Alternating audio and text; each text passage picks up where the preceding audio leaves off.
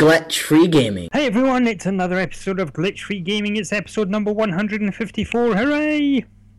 Yay. I was a bit delayed.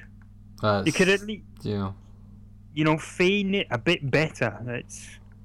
I know you're being forced to be here and you don't like doing the podcast, but I'm Fuck's sake, contractually obligated to show up here once a week. exactly.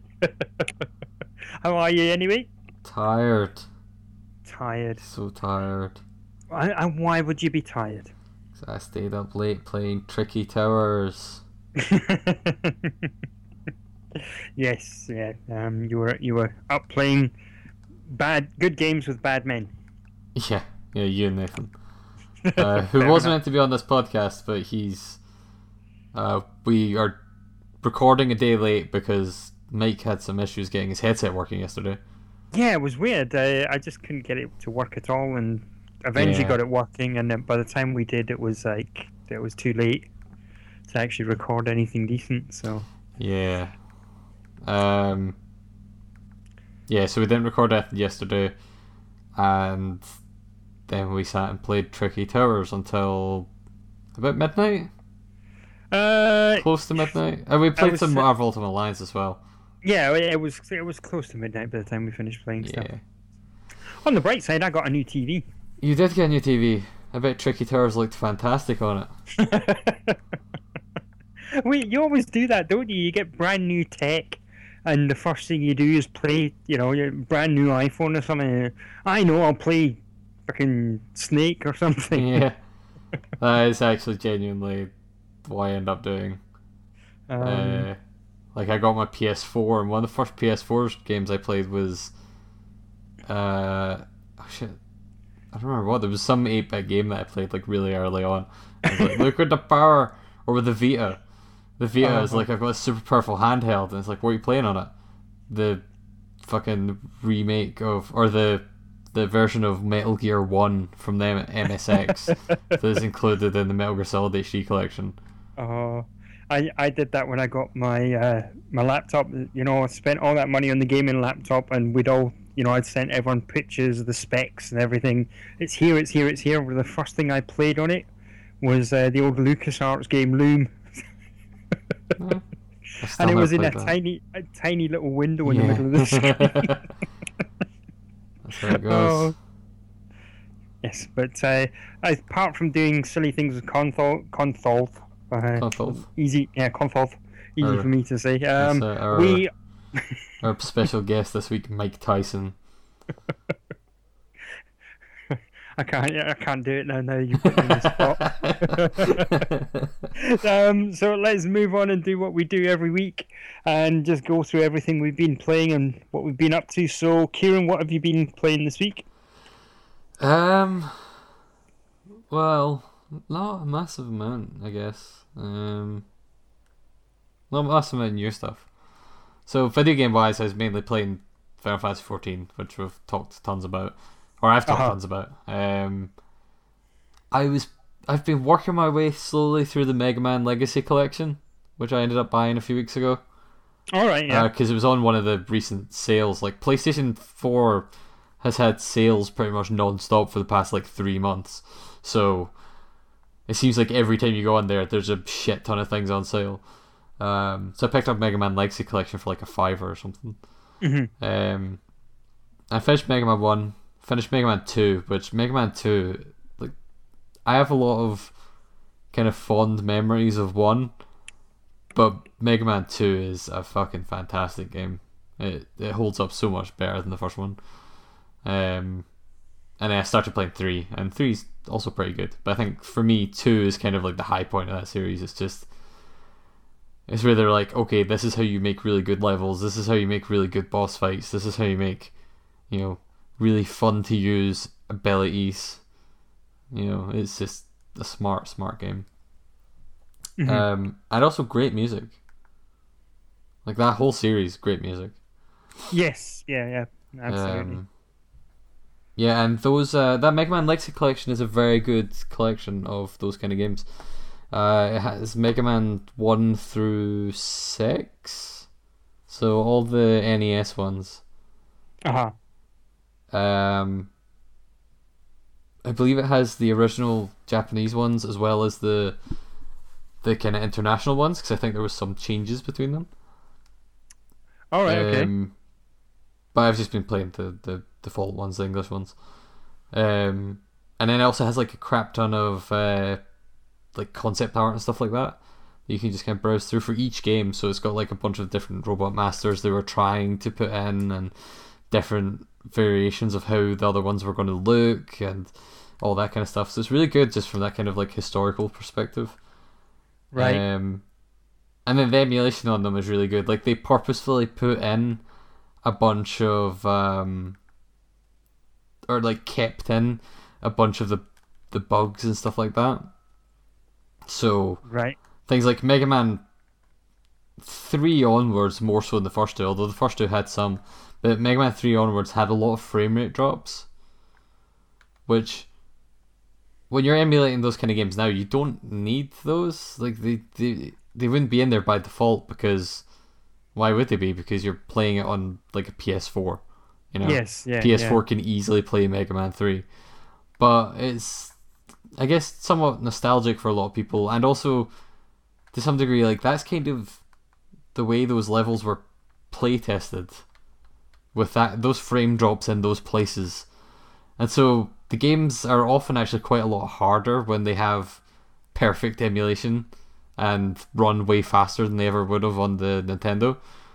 Because Right. you don't have that frame rate drop that was helping you dodge bullets a bit faster or something like that. Uh-huh. Um, so it's quite cool. They've just emulated all that stuff. So it's it's an interesting choice, and I get why they did it. And it's I quite like it. It's a nice little thing. Um, but yeah, I've been playing a lot of that. Get through those games. Um, what else have we been playing? Um, I played a little bit of Soma. I picked up Right. Soma on sale as well because it was like four quid. But I'm still super early in it. I've pretty much just been like that game. You start off and kind of well, there's like some story stuff, and then you kind of end up in this like weird, like I don't know, warehousey looking thing, kind of underwater sci-fi thing. I think it's underwater at least. It looks kind of like a Bioshocky type place. Yes. Yeah. Um, and it's got that kind of amnesia thing where you can just pick anything up and rotate it around. So I've basically been walking around picking things up and throwing them at stuff. I've not really progressed the game very much yet. um, but I quite like it so far. It's it seems to have a good story to it, a good hook to it. Um, but I'm kind of too early to really properly decide. right. Um, but then I guess the main thing was I had people over to play board games on Sunday. All right. Cool. Excellent.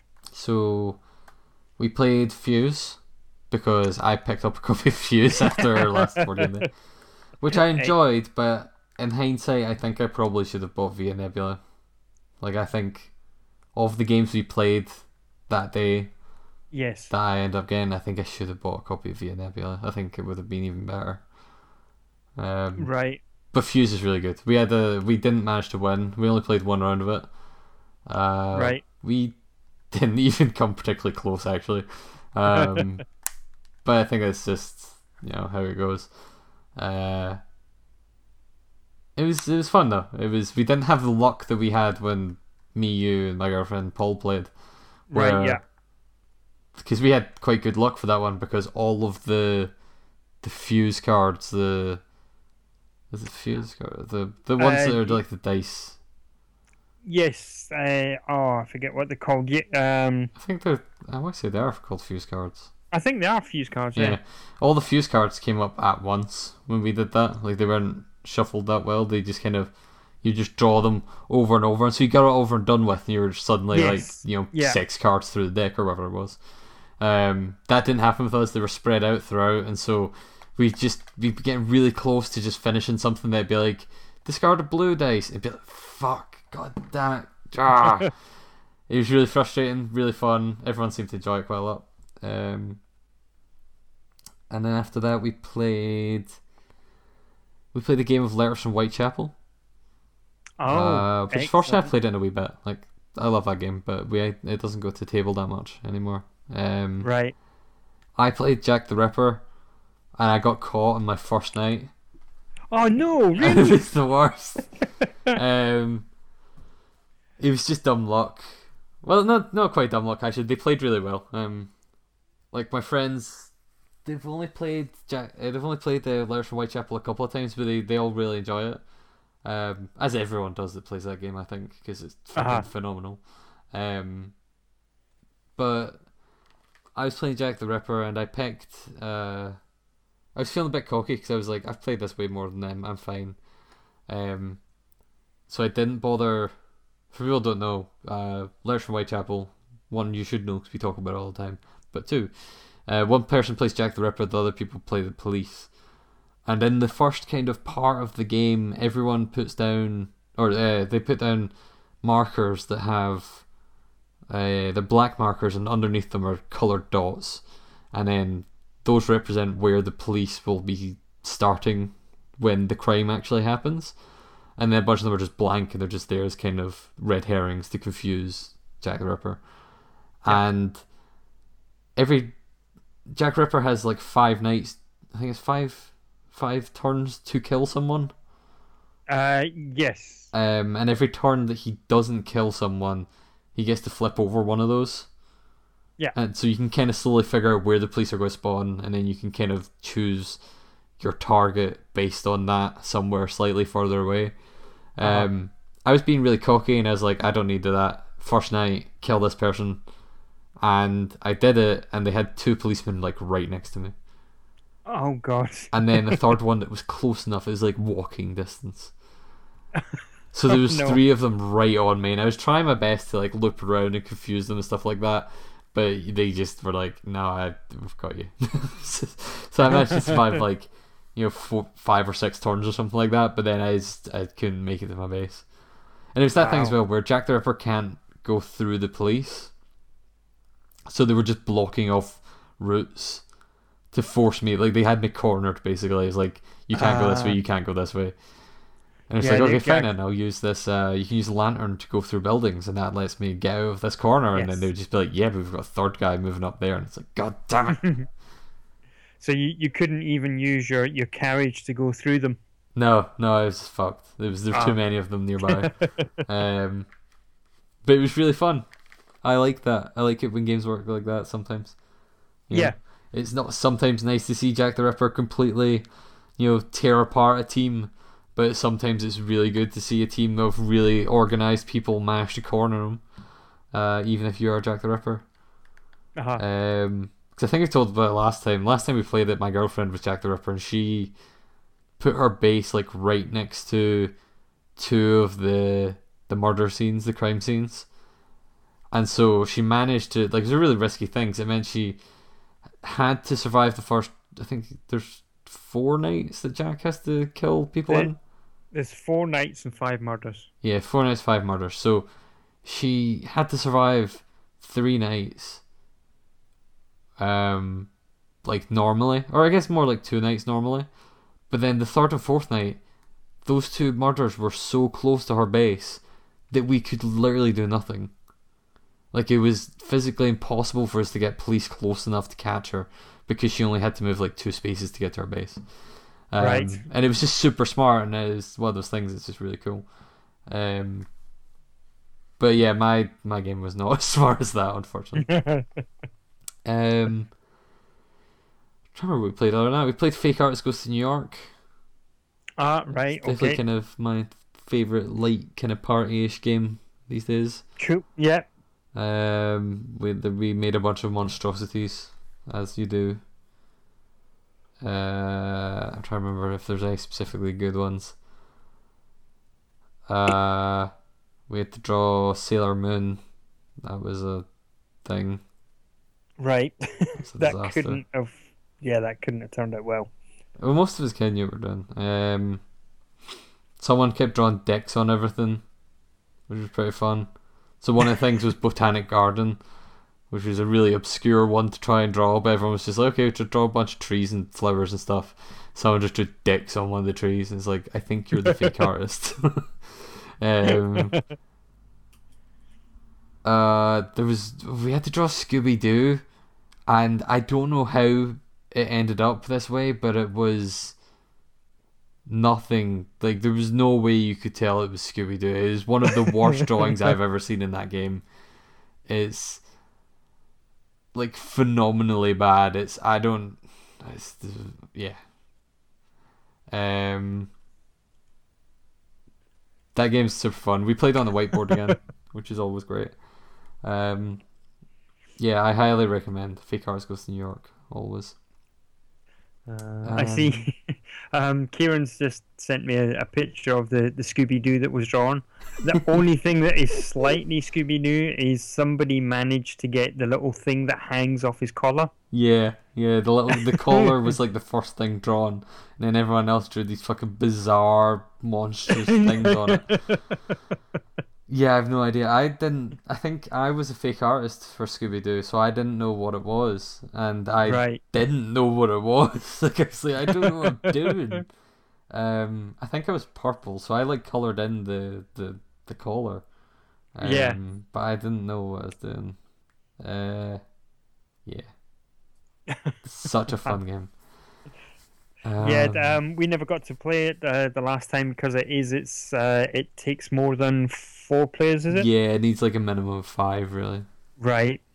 Um, but we'll get a game of it at some point. Yeah.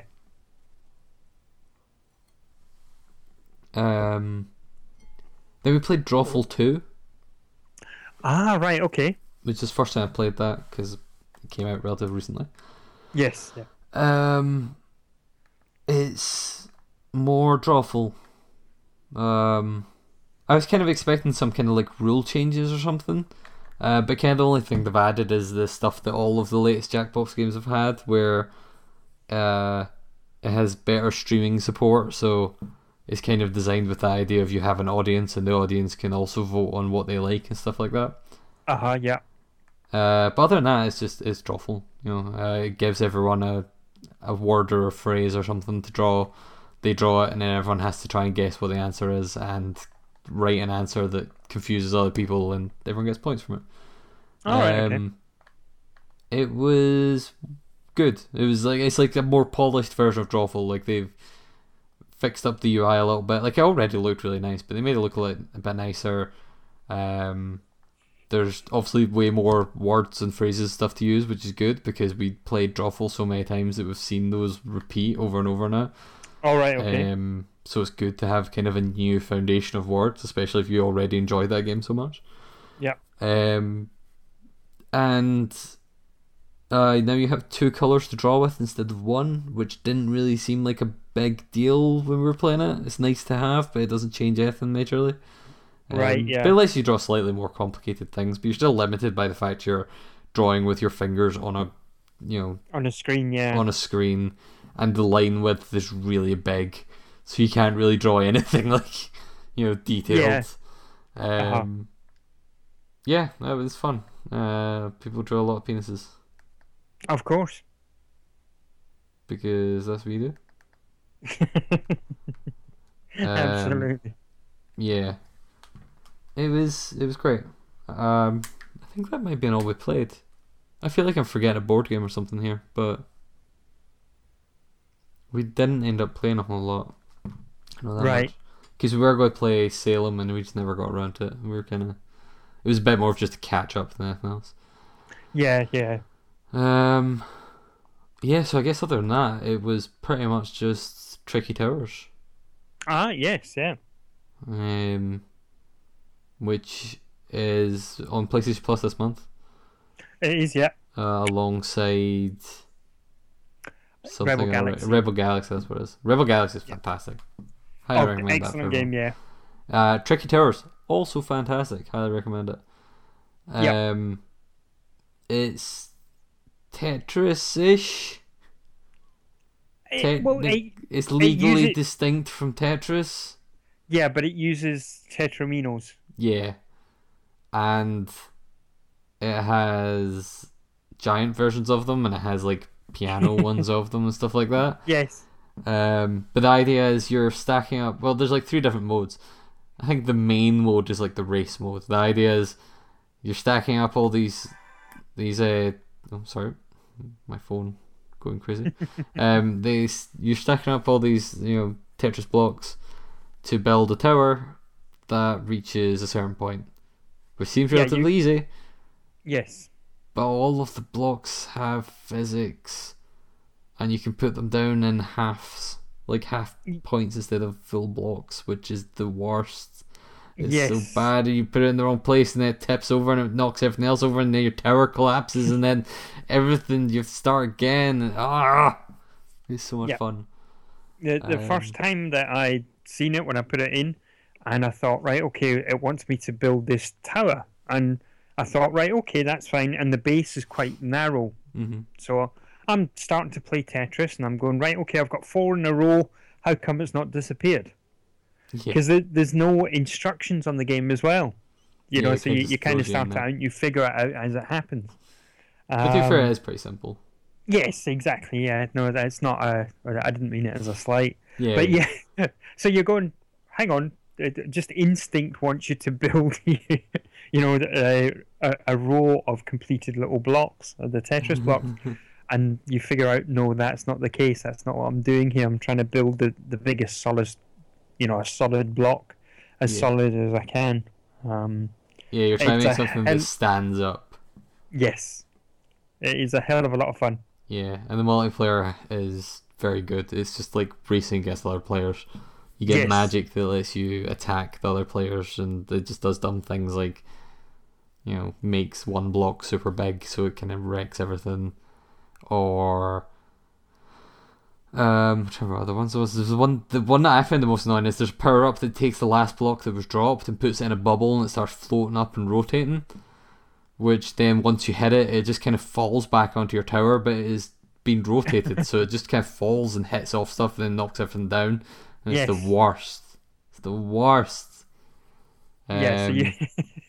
it is it strange because you've got the, the good magic and the bad magic.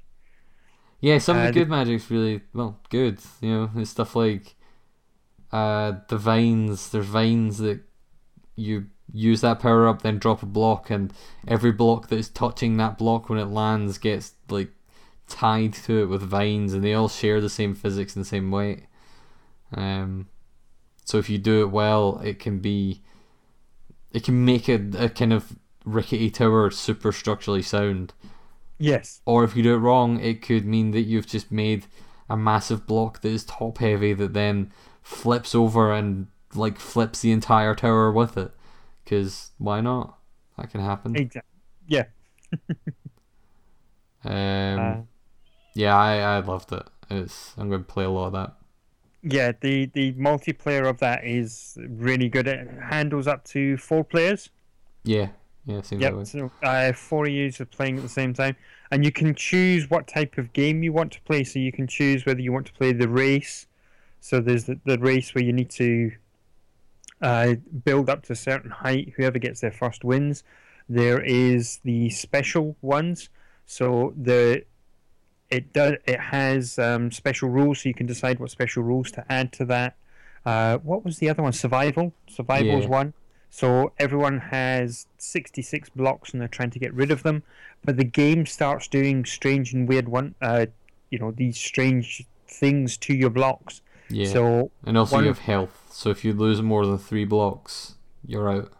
yes, um, yeah, it kind of stops you from just dumping blocks in the water. Yeah, Um, which you can do in the race. But yes, it's you know a race, so you're just wasting time doing it. Yeah, yeah. Um, Um, yeah. And they, yeah, so you know, you'll have something, and it may, it may lock the position of the block, so you can't rotate it or anything, and you just need to put it in as best you can. Um, and then the final mode was the puzzle mode. Yeah, I, I really like puzzle mode. I think it's probably the hardest of them though. Yeah.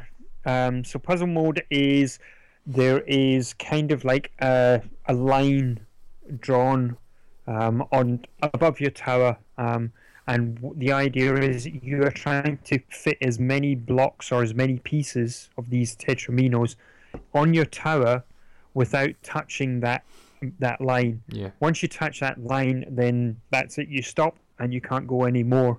Uh, once everyone's hit that line, then they count how many blocks are in your tower. Um, and whoever's got the most blocks wins. Yeah. Uh, that makes it sound really bloody easy, doesn't it? But it's not. It's so hard, especially if you remember there's physics on everything, so you Yes. end up. And also, every time you lose a block, if it goes flying off the edge, uh, it raises your base, like you're kind of the bottom of your tower up a bit, so Yeah. you have less space to fit blocks on. Yeah. Um, which I think is a smart way of doing that because otherwise you would just throw blocks into the water over and over until you got ones that were easy enough to fit in the least amount of space. yes. Um, which thankfully we- you got. Yeah. Uh, we. How long did we actually spend playing? We. sp- I think a Played couple for- hours, I think. Yeah. It was really, really good fun. Yeah, it was a lot of fun. Uh, we all bought the DLC for it. all, all three of us We bought did. Yes. It was a free game on PlayStation Plus, and with all the games that we get for free, if you put enough time into it, we always feel like you should put some money back into it. Um, even though developers do get stuff from PlayStation Plus, like they do get payments from it. Um, there's also a costume pack for Tricky Towers that lets you you you play as a wizard, and the wizard is kind of barely on screen. Like he's just kind of hanging out at the side. So it was it's like the most useless, you know, kind of costume pack. But Yeah. we bought costume pack that lets your wizard dress up as different animals. Mine Yes. was a Um, platypus. I I was the the two the toucan and Yeah, uh, it was a trash panda. Yes, yeah, he was the raccoon. Um, one of, one of the cool things, I, you know, uh, just one of the cutey things that the game does as well. When you're playing single player and you select your character, your controller make um the sound of the character. It makes like a wee yay, and but it comes out of your controller. Oh, I didn't notice that because I had my headset on. Ah, I I don't know if it does it on. I don't think it does it. I don't know. I'd need to double check if it does it on multiplayer. Um, you know, because you've always got your headset plugged in. Oh, But I didn't on- play it single player, so maybe it's not a single player. Ah, yeah, no, it does it in single player. Oh, really? No, I'm not multiplayer. Um, and it was uh, it was uh, not, it was confusing my cats, Yeah, which was quite cool as well. Um, Um, I was like, I was playing uh, some of the Guilty Gear Revelator uh, training mode, and that has a kind of thing where it has stuff that comes out of your controller. So, just you know the nonsense it says at the start of a match, like all Arc system works, where it's like, uh, I think was the Guilty Gear one? The Guilty Gear one's like rock and roll or something like that, Yes, or yeah, prepare yeah. to rock or something like that. Um, oh man, I've played so much of that game I can't even remember. Um, but yeah, that comes out of your speaker on your controller, which is dumb, but I like it. Yeah, it's just one of those little things. Yeah. Cool. Yeah. Um, I think that might be me. Um, I played a bit of Final Fantasy Mobius on phones that came out today. All right, okay. but not really enough to really talk about it too much. Um, it seems quite good from what little I've played. It's Right. like a 3D JRPG, very Final Fantasy. Uh huh. Um, new art, new everything. Like it's not like it's a proper kind of standalone thing. It's not like um most of Square Enix's you know mobile games like um All the Bravest and Record Keeper and um Exvius and stuff like that. All kind of rely on you know old characters from older games.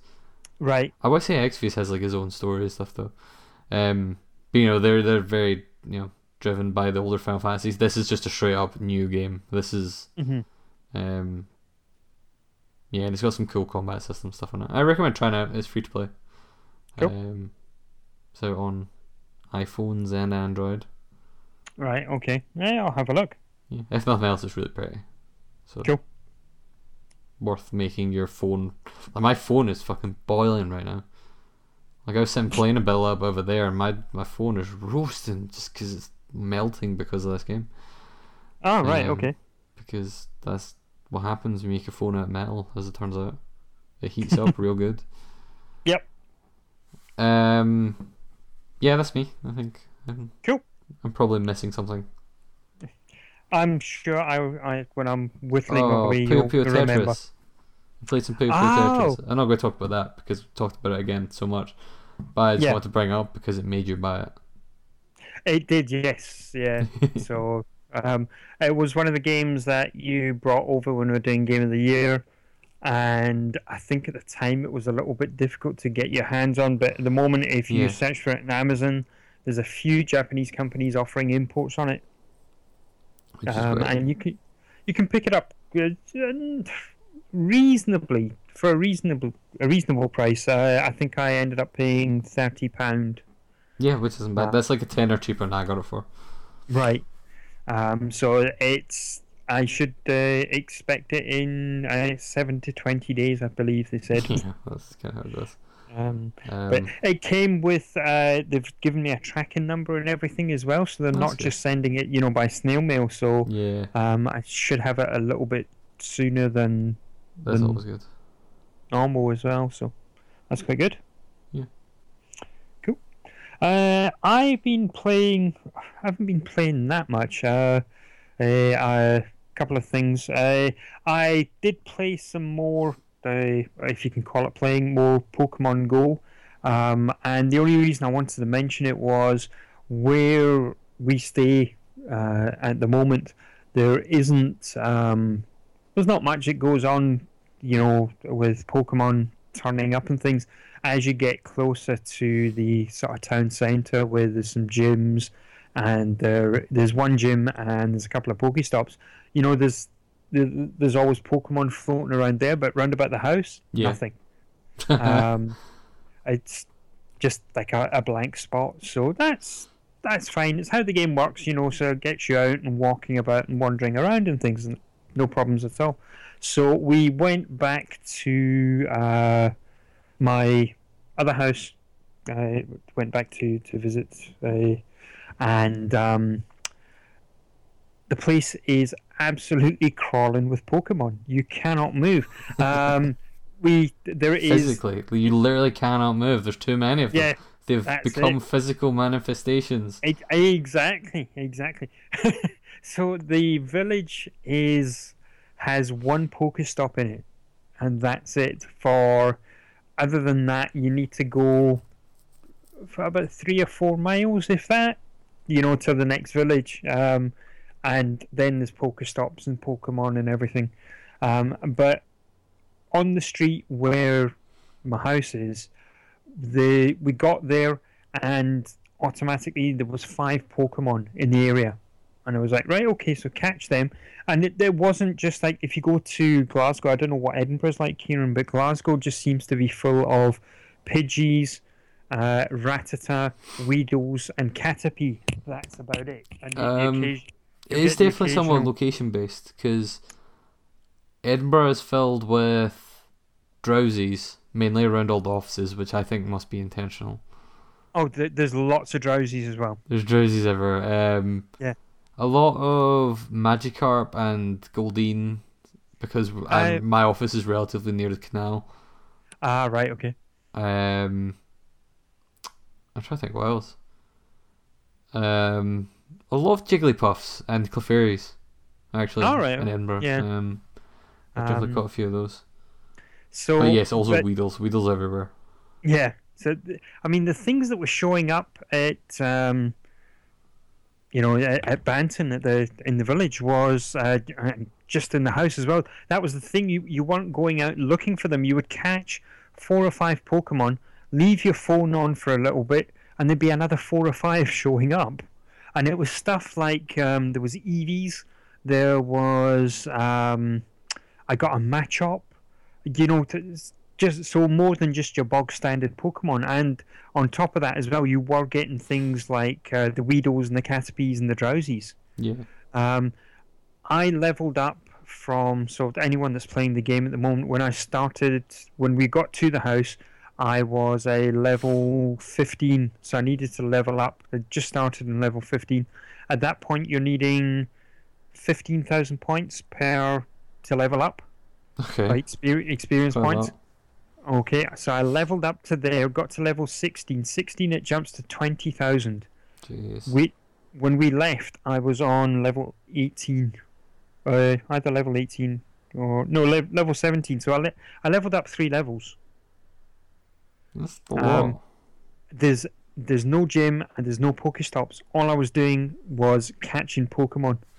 That's weird. Um, 'Cause I thought yeah. the, the whole thing is generally that more Pokemon show up near Pokestops. Um, and you know, just because we we thought this is never seen anything like it. Um, I've been to in the centre of Glasgow, and I've sat in. Uh, there's a, a certain area in Glasgow, and where where it is, there are three Pokestops, and you can sit in the middle of this triangle, and you can Yeah, catch all three. And I've sat there um, for half an hour, and there's been lures on those three stops hmm and the Pokemon appear, they didn't appear as fast as the stuff that was appearing in my house. That's crazy.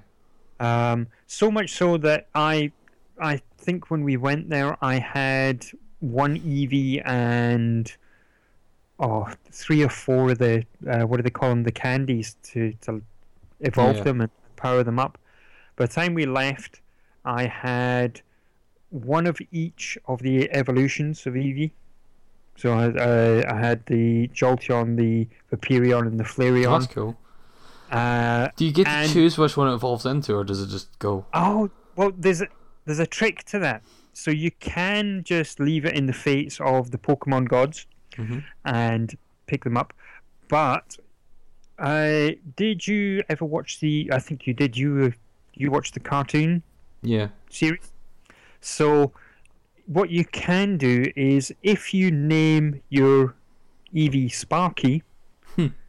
you will get the electric, the the Jolteon That's if you name the your Eevee Rainer, you get the Vaporeon, and if you name your Eevee Pyro, you get the the Flareon, the fire one.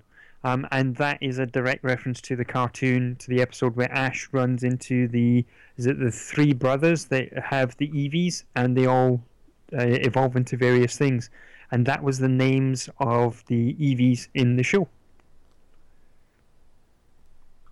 I don't remember that because it's been so long since I watched the show, but I'll take your word on that. I've Um, been meaning to I- rewatch it because it's on Netflix. Yeah, I, I didn't watch the I didn't watch the show, but it was I think I seen that online somewhere as well. That's quite cool. I like thought that because like I I started with a Pikachu because of the thing where if, If you you your if you walk away from the because when you first start up Pokemon Go, it opens up the map and it has uh, Squirtle, Charmander, and uh, Bulbasaur, Bulbasaur. just kind of hanging out there, and you get to pick which one you want to catch.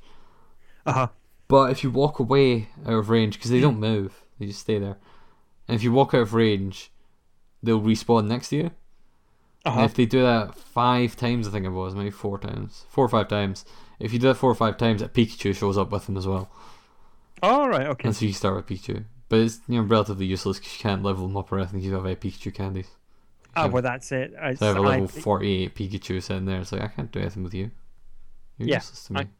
Yep, I'm the same with the uh the the Charmander. Yeah. I was like, I've not seen any of the other ones in the wild, so what's the point? Yeah. Um, but yeah, so uh, and as a result of all these Pokemon that showing up, um, I put some more real money into the game. Of course you did. um, just to buy Pokeball. It was absolutely crazy, but it was it was a lot of fun. So, you know, like we say, if you get a free game and you're having fun, it you know Yeah, put some put money, some money back into it. Makes sense. I've not put any money into it yet, but I've also not been playing much or any of So- it. I have put in I uh, so I think the last time we spoke I put in three three pounds ninety nine. So I paid four pound to get um, however many Poke coins or whatever they call them. You get um, the in game currency, and then when we were away for the weekend, I I put another eight pounds. so I put I, I've spent twelve pound in total in the game, and I'm comfortable with that. And I don't think I'll spend any more. Um, I think I don't think the shine's wearing off. I I think it's wearing off a little bit, um, but they're you know I think everyone's kind of getting the same as well. Where there's only so far you can go, and I think we're waiting for the next update because they're going to bring in. I think they're going to release some of the the Pokemon and, and put them into sort of general population and however they do it and things like that. Yeah. But the rumors are that they're going to be changing things for the, the next update as well. Yeah. I, I hope they add a bit more. Like it's my issue with it is just solely like there's not a lot to it still. It is literally just catch Pokemon and get higher number of Pokemon. Yes, yeah. And Um, you could fight in gyms, but that's not very fun. no, it's uh, yeah. There's not much to it. The Um, gyms are definitely the weakest aspect of it for me, and so it is basically just walk around, catch Pokemon, yeah, in your bar life. Yeah. It's um, it. I'm still finding it useful because it you know it helps me get out and uh, out and. I, I don't have a problem getting some exercise, but it you know it kind of takes the edge off it a little bit as well. yeah, so definitely. Uh, Um, I I can't stop playing it with the last couple of updates because they've been doing things that have been reducing my fun with it. right. Okay. Um, like one of the earlier updates, which they did to try try and like reduce the strain on their servers, did two things annoy me. One, they did the infamous three footstep thing, which just means that at all times, no matter how far away a Pokemon is, because it has a little thing that shows Pokemon that are nearby. And it used Uh-huh. to say like they're one footstep away, they're two footsteps away, they're three footsteps away. So you roughly knew where you had to go based on how Mhm. you were walking and whether that changed to try and catch things. And they got rid of that for server strain. For starters, Uh-huh. they made it three footsteps for everything, which made it im- it kind of implied we're going to fix it at some point. Instead, they Mhm. just removed it entirely.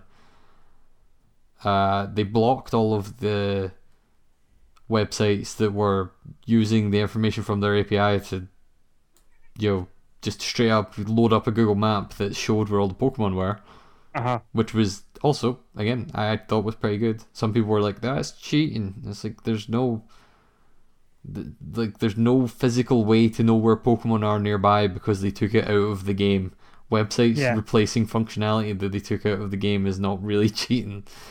Um, and then the other thing for me is the the eggs. Um, Right. eggs don't track how far you've been walking when the app's closed anymore. They used to. Yeah. That. Yeah. I don't like that. which is really annoying. That's more annoying to me than eh, like any of the other stuff. Like, I walk quite a lot, but I don't keep Pokemon open quite a lot because I also, you know, sometimes read websites while I'm walking or something like that. Like, I don't keep Pokemon open at all times, and so none of my egg, my eggs hatch anymore because I don't have it open. Right. Yeah. No, that's not good. It's a dumb, dumb thing. Yeah.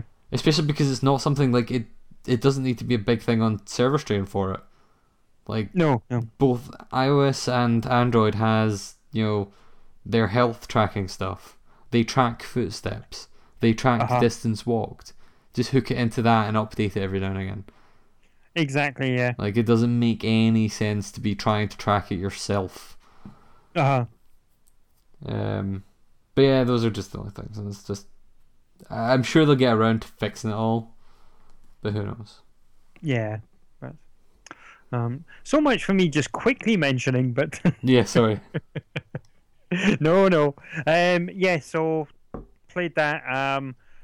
Also played some. Uh, we spoke about Tricky Towers, and we played some more Ultimate Alliance again. Uh, nothing changes with that. We still had fun mucking around with it. Um, the game does have issues. Uh, the the port of the first one,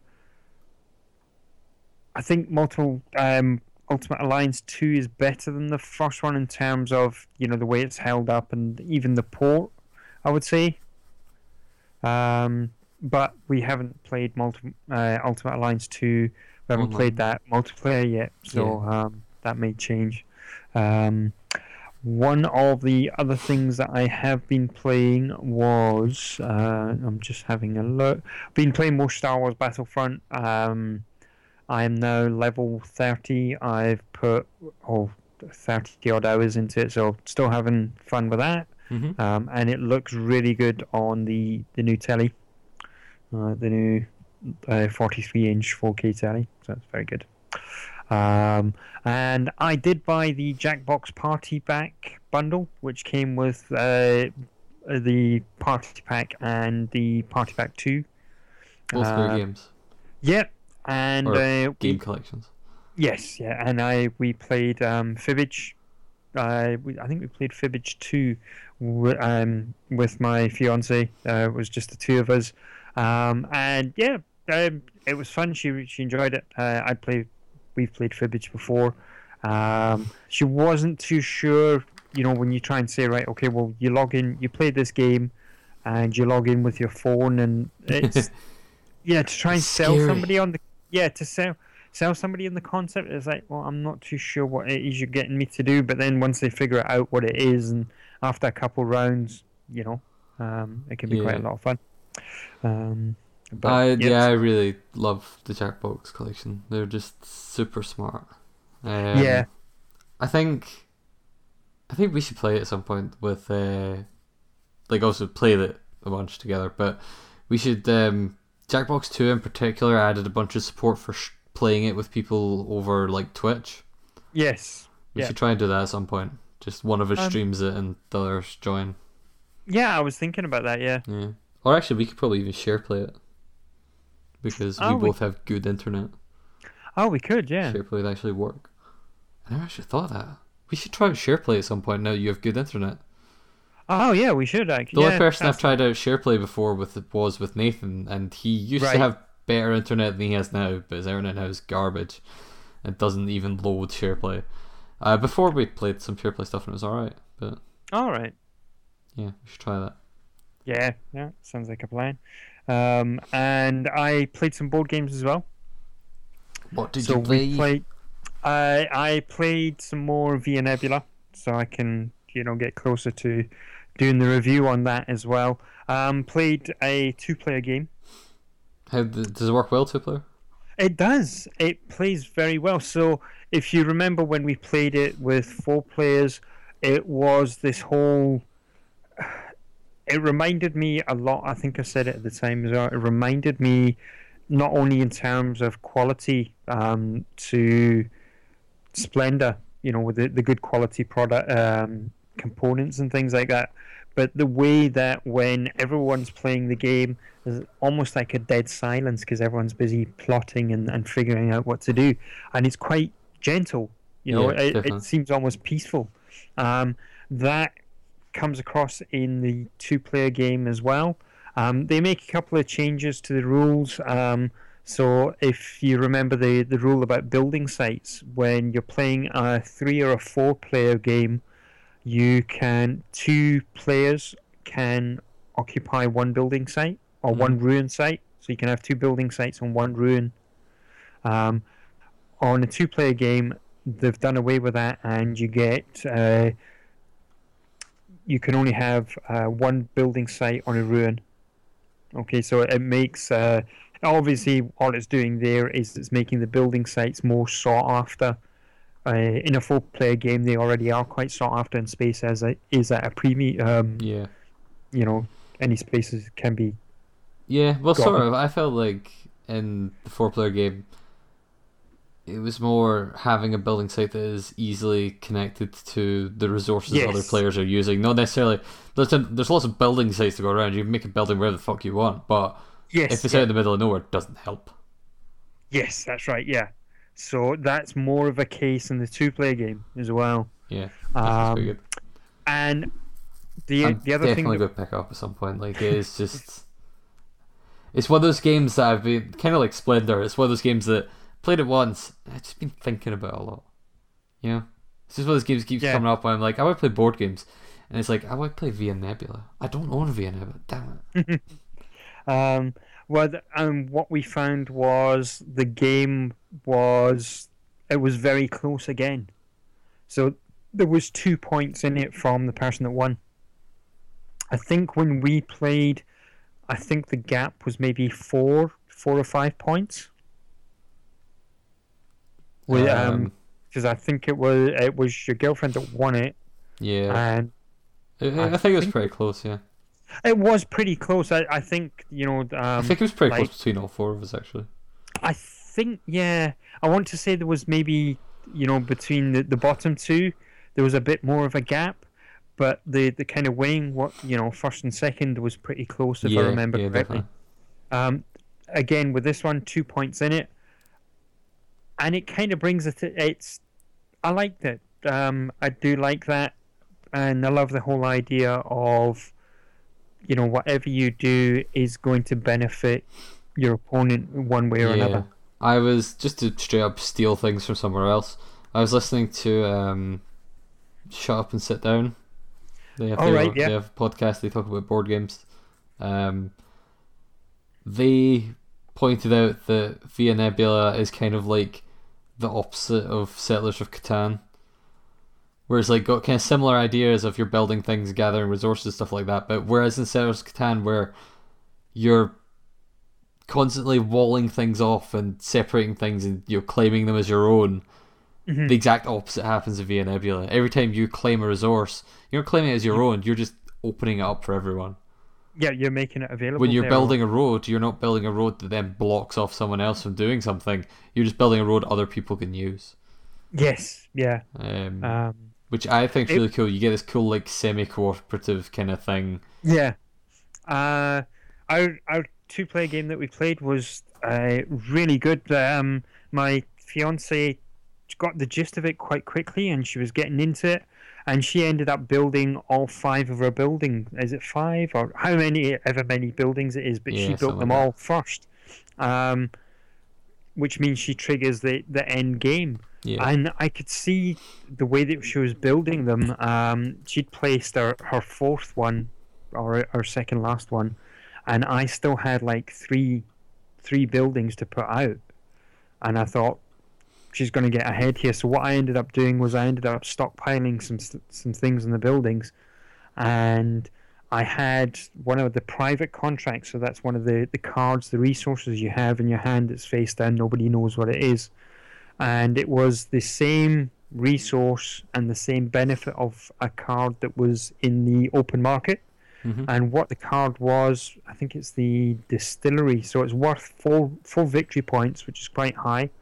But what it also does is it gives you one extra action in your turn. okay.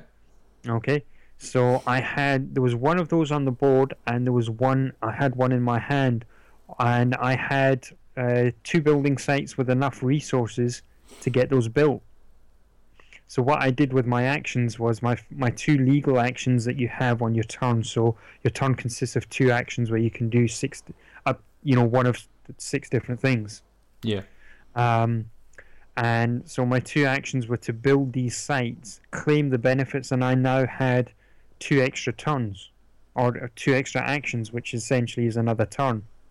So I gave myself another turn out of it.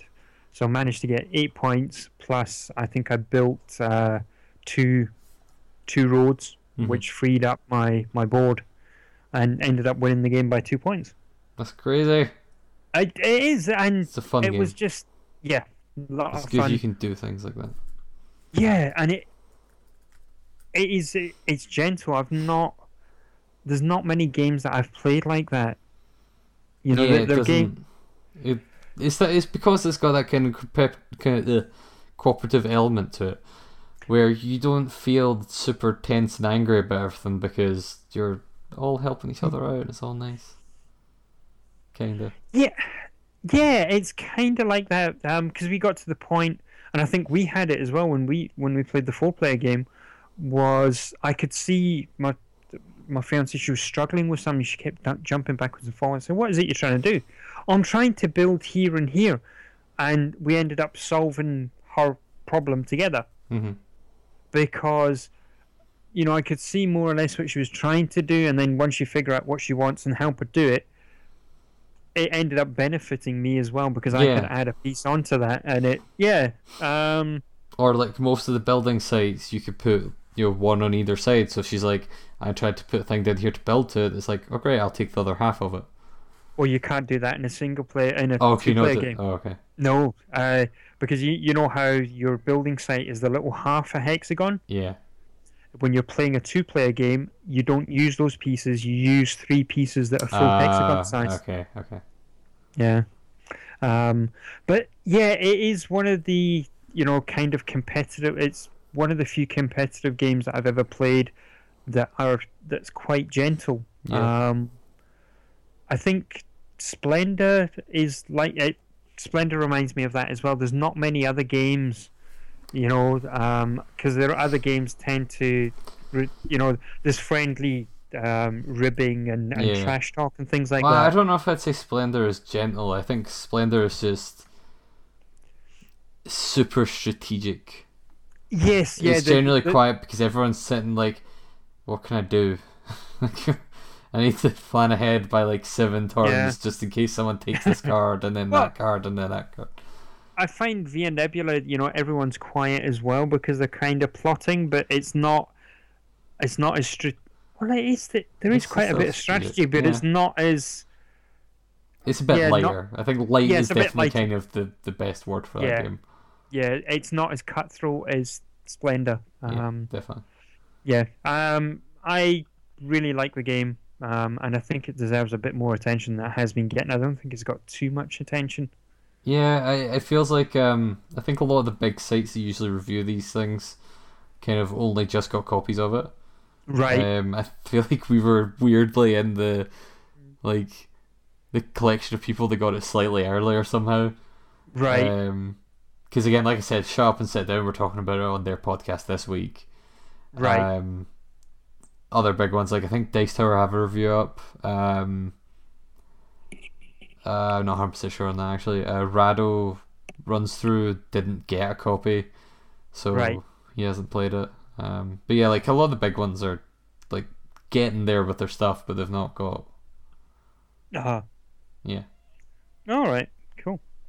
Um, but yeah, um, still enjoying that and uh, kind of closer to, to finishing the, the print review. I mean, we've spoken about it twice now in the podcast, and I'm sure we'll Yeah. speak about it again. But um, we will get something in in print uh, physical media. as well. We're starting a magazine. Announced now. Yes, absolutely.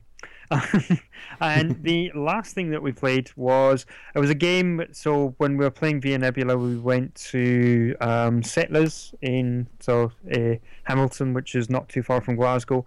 It's a cool board game cafe. Uh, we spoke about it before, and uh, so we were playing there, and they have a really cool uh, games library, quite extensive. Um, so you can try, you know, you can play stuff there as well. And there was a game that I've wanted to try and possibly buy a copy for a while. So we played that, and uh, I ended up buying a copy as well. And that's a Knit Wit. It's a game by Matt yeah. Leacock, the guy who done Pandemic. hmm And it couldn't be further from Pandemic if you tried. So it is a, a very light casual game. It's a little bit. It's a word game, and if you think of Scattergories, the old game, yeah. um, so the way that it works is the game's got this. It's called Knit Wit, and it's got this whole aesthetic. The theme is uh, there's spools, you know, like sewing spools, and there's uh, bits of um, rope, uh, and the rope is uh, it, it's made to look like wool, and um, there is uh, there's little pegs. Um, so the idea of the game is there are for a full player game you'd be playing with eight spools, and these these spools represent words that you need to make up. Okay. So you need to make up eight words.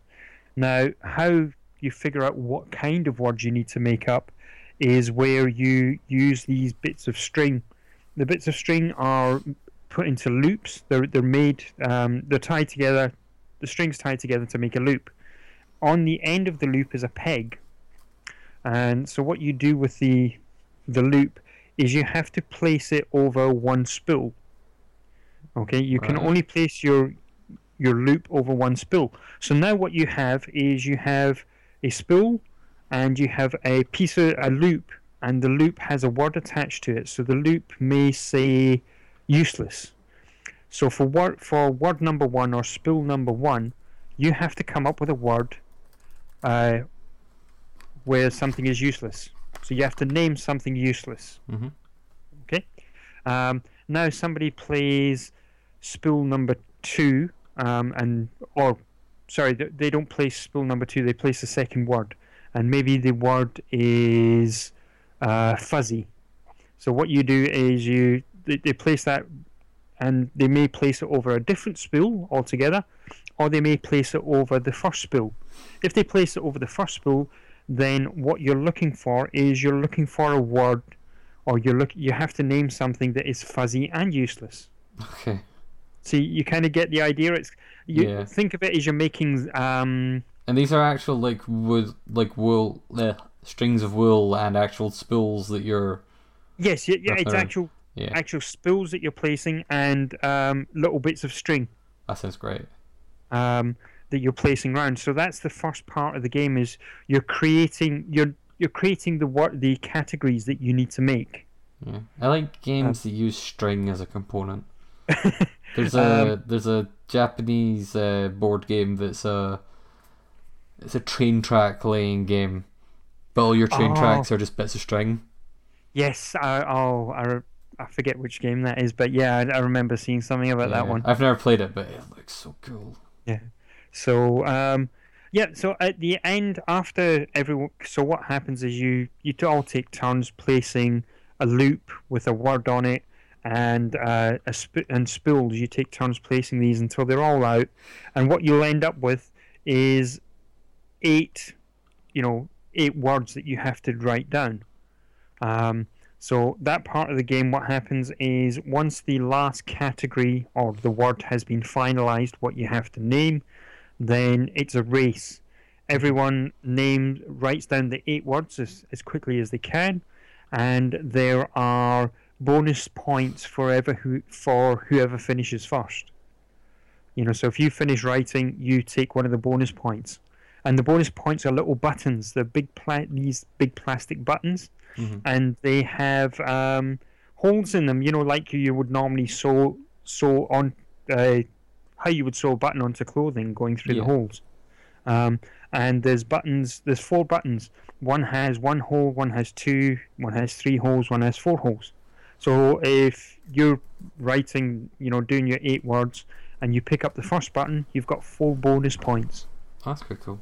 Uh, and it goes to, uh, you know, the the person who takes the last bonus button, they end the game. So uh, once that last button has been taken, everyone has to stop writing, and now you you you score.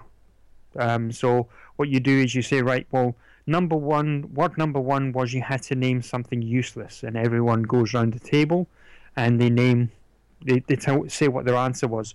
Uh, if your answer is the same as somebody else's, so it's a duplicate, it doesn't count.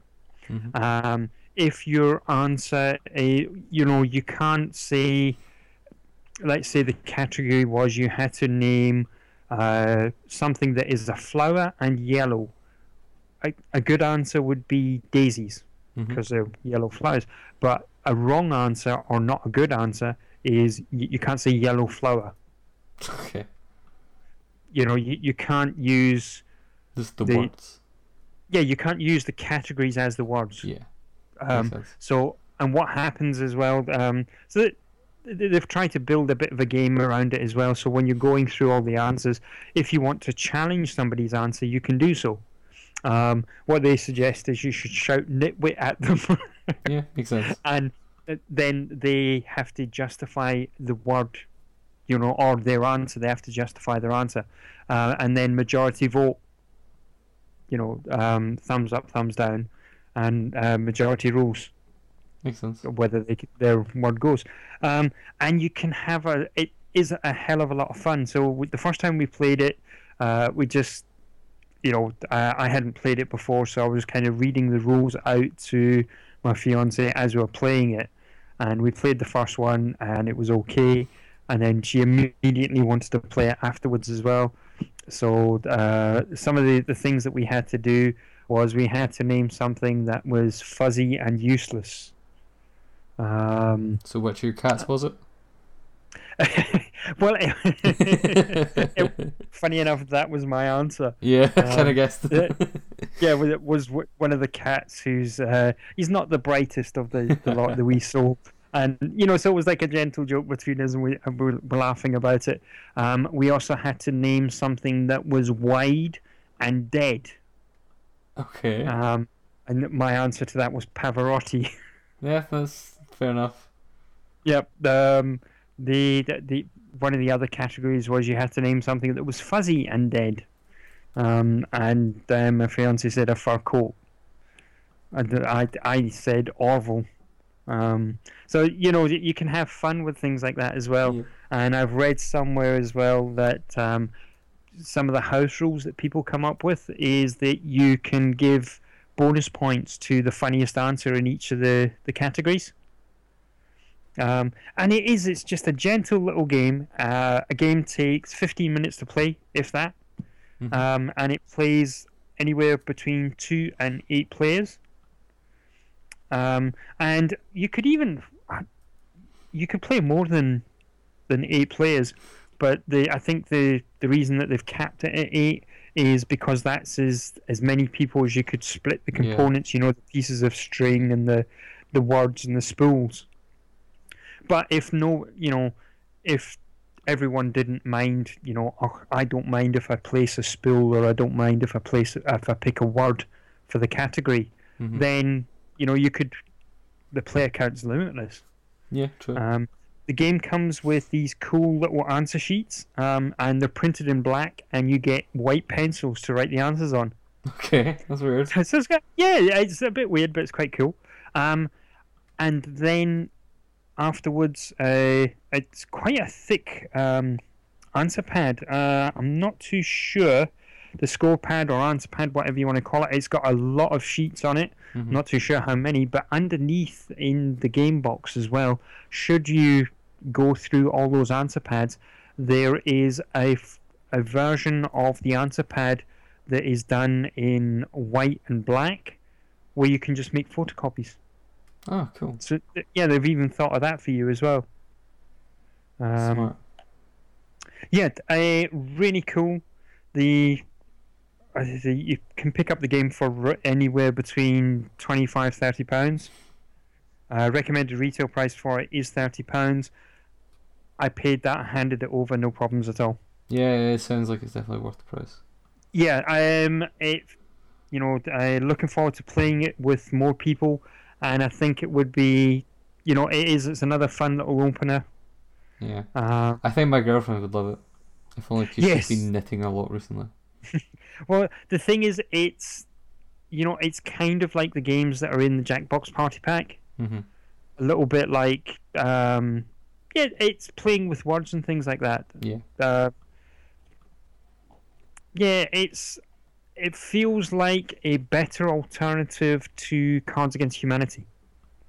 Yeah, that's fair enough. you know it's a it's a very casual game that people will end up having a lot of fun with yeah, that's kind of how I feel about Fake artists at the moment. yeah Like it's super casual because you don't need to learn any rules really beyond draw a line of some kind. Like add on to this drawing. Yeah. You know, it's the telephone game that everyone has all you know played at school at some point. Yes. You know. Yeah. It's pass the picture around and add something to it, um, but with a little bit of rules added to it. yeah And Knit Wit sounds like a similar thing where it's like super basic. It's something you've probably played some variation of kinda before, Yeah. with a bit more rules added to to make it a bit more yes of a game. yes um and it is a lot of fun you know revealing everyone's answers uh one of the other ones uh, another example that we, one of the things we had to come up with was the way that the spools were done in the one game was we had to name something that was green white and strong Okay. Um, and I came up with kitchen roll, and uh, my fiance came up with the Hulk. I was gonna say the Hulk. Yeah. Yeah, Skin's um, green when he's Bruce Banner. He's white. He's strong. Yes, uh, Makes yep, sense. that was it. Um, you know, so it is. It's it's quite cool. So um, yeah, definitely check that out. Um, and uh, we need to get a game of this as well. Uh, Yeah, I think definitely. we it- need to have another board game day. we do. Paul sorts out his his current issues because he has some car issues at the moment. Yeah. You guys need to come back up, play some board games, or I can come through and visit you guys. Yes. Yeah. Um, yeah. We should make a plan just to play some games anyway. Um, Definitely. and yeah, just even some of the you know the, the more casual ones like this because they're a lot of fun as well. And then you know maybe throw one of the bigger ones in into the middle, and it'd be cool. Yeah, definitely. Cool. But uh, other than that, I don't think I played anything else. Um, nothing worth mentioning. We spoke about Tricky Towers. Uh, oh, I bought um, Alienation. Um, You played like the first mission of it. Yeah, we Yes. played the first mission of it. Uh, it's been one that we've been saying, you know, that would play co-op online and things like that. So that was the main. That Like was I've owned it for a while. It's, yeah. So that was the main reason for buying it. Um, so that'd be quite cool. I can't really speak much about it because we just played the first mission. Looks very pretty. I like the look of it. So um, play more of that. Yeah, I think that's it. Cool. Um, Yeah. have we got much news to talk about? Um, I've got a couple of things. Not much major. Uh, well, the biggest ones. Good old games updated today, or GOG, I guess they're not actually technically called Good old games anymore. Uh, yeah. GOG updated. They added three games to their collection that I'm super excited for, although they're a bit expensive for what they are. Right. They added Aladdin, The Lion King, and The Jungle Book. The Sega Mega Drive versions of them, Oh, okay. which are all really good games, especially Aladdin. That Aladdin game is fantastic. Uh, Lion King's pretty good, although it kind of went in the direction of being way too difficult. And I don't know if I played The Jungle Book actually. Um, Aladdin and The Lion King, fantastic.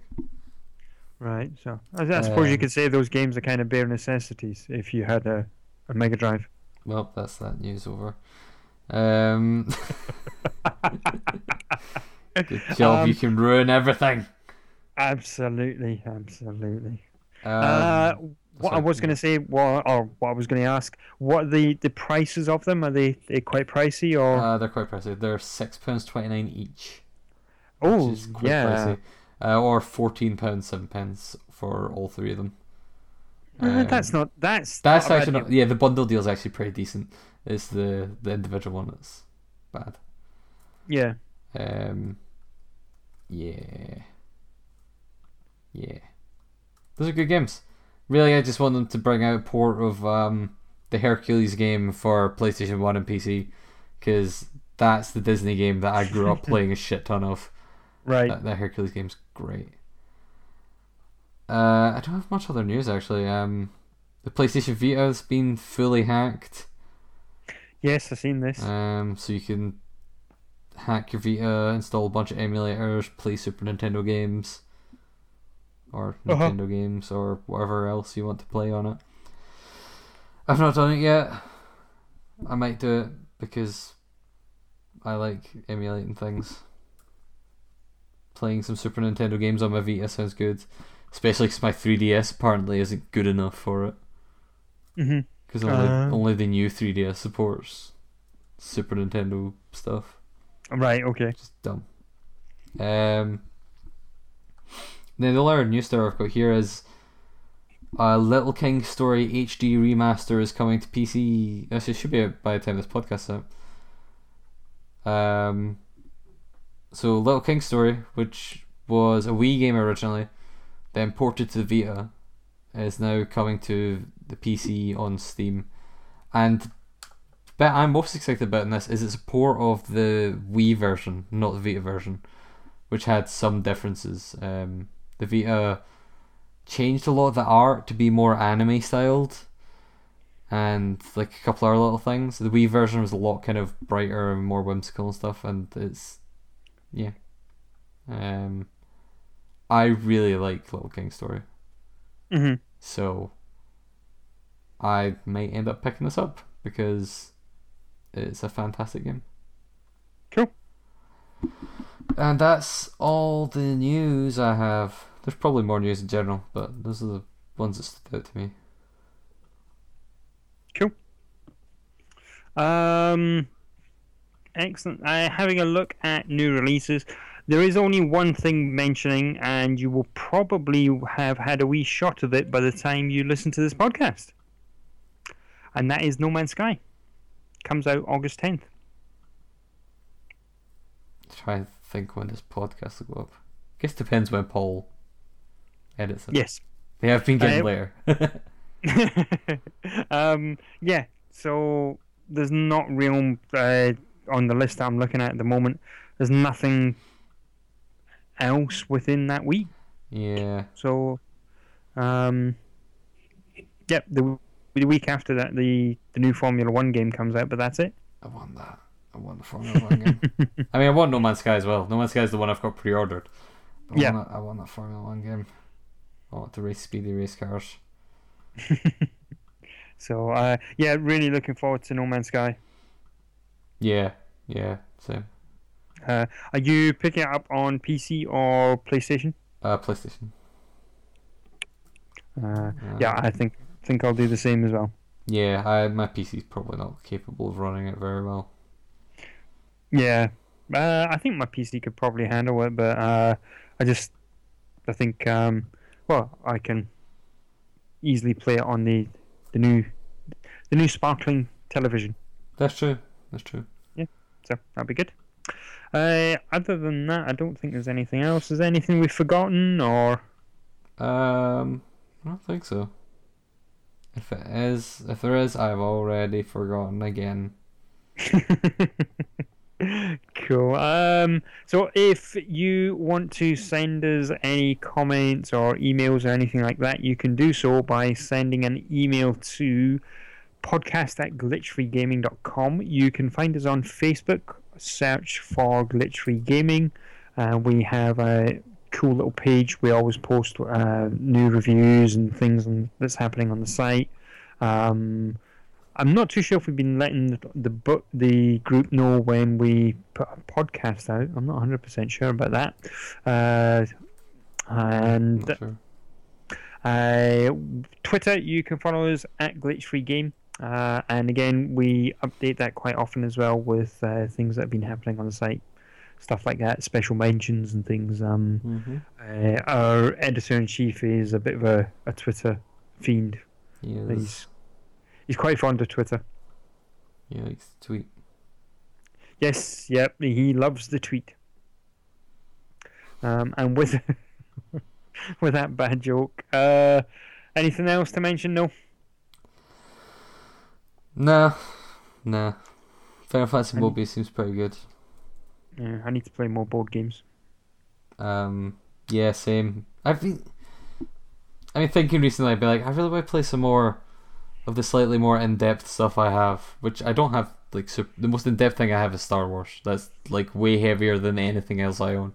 But I Uh-huh. don't, I don't get much of a chance to bring even, like most of the four-player ones. Basically, anything that's four-player, I don't really get to the table very often because it's not very often I have only four people over. Um, yeah, I have too many Right. friends, Mike. Right. Well, we'll need to. What we'll need to do then is get like eight people over, and you can split into two groups of four. good plan. I'm just too popular. God damn it. Uh, well, on that um, nugget of truth, uh, we will leave it there, and we will, from me, the um, old grumpy guy, and the world's most popular gamer, Kieran. We'll see you next week. See ya.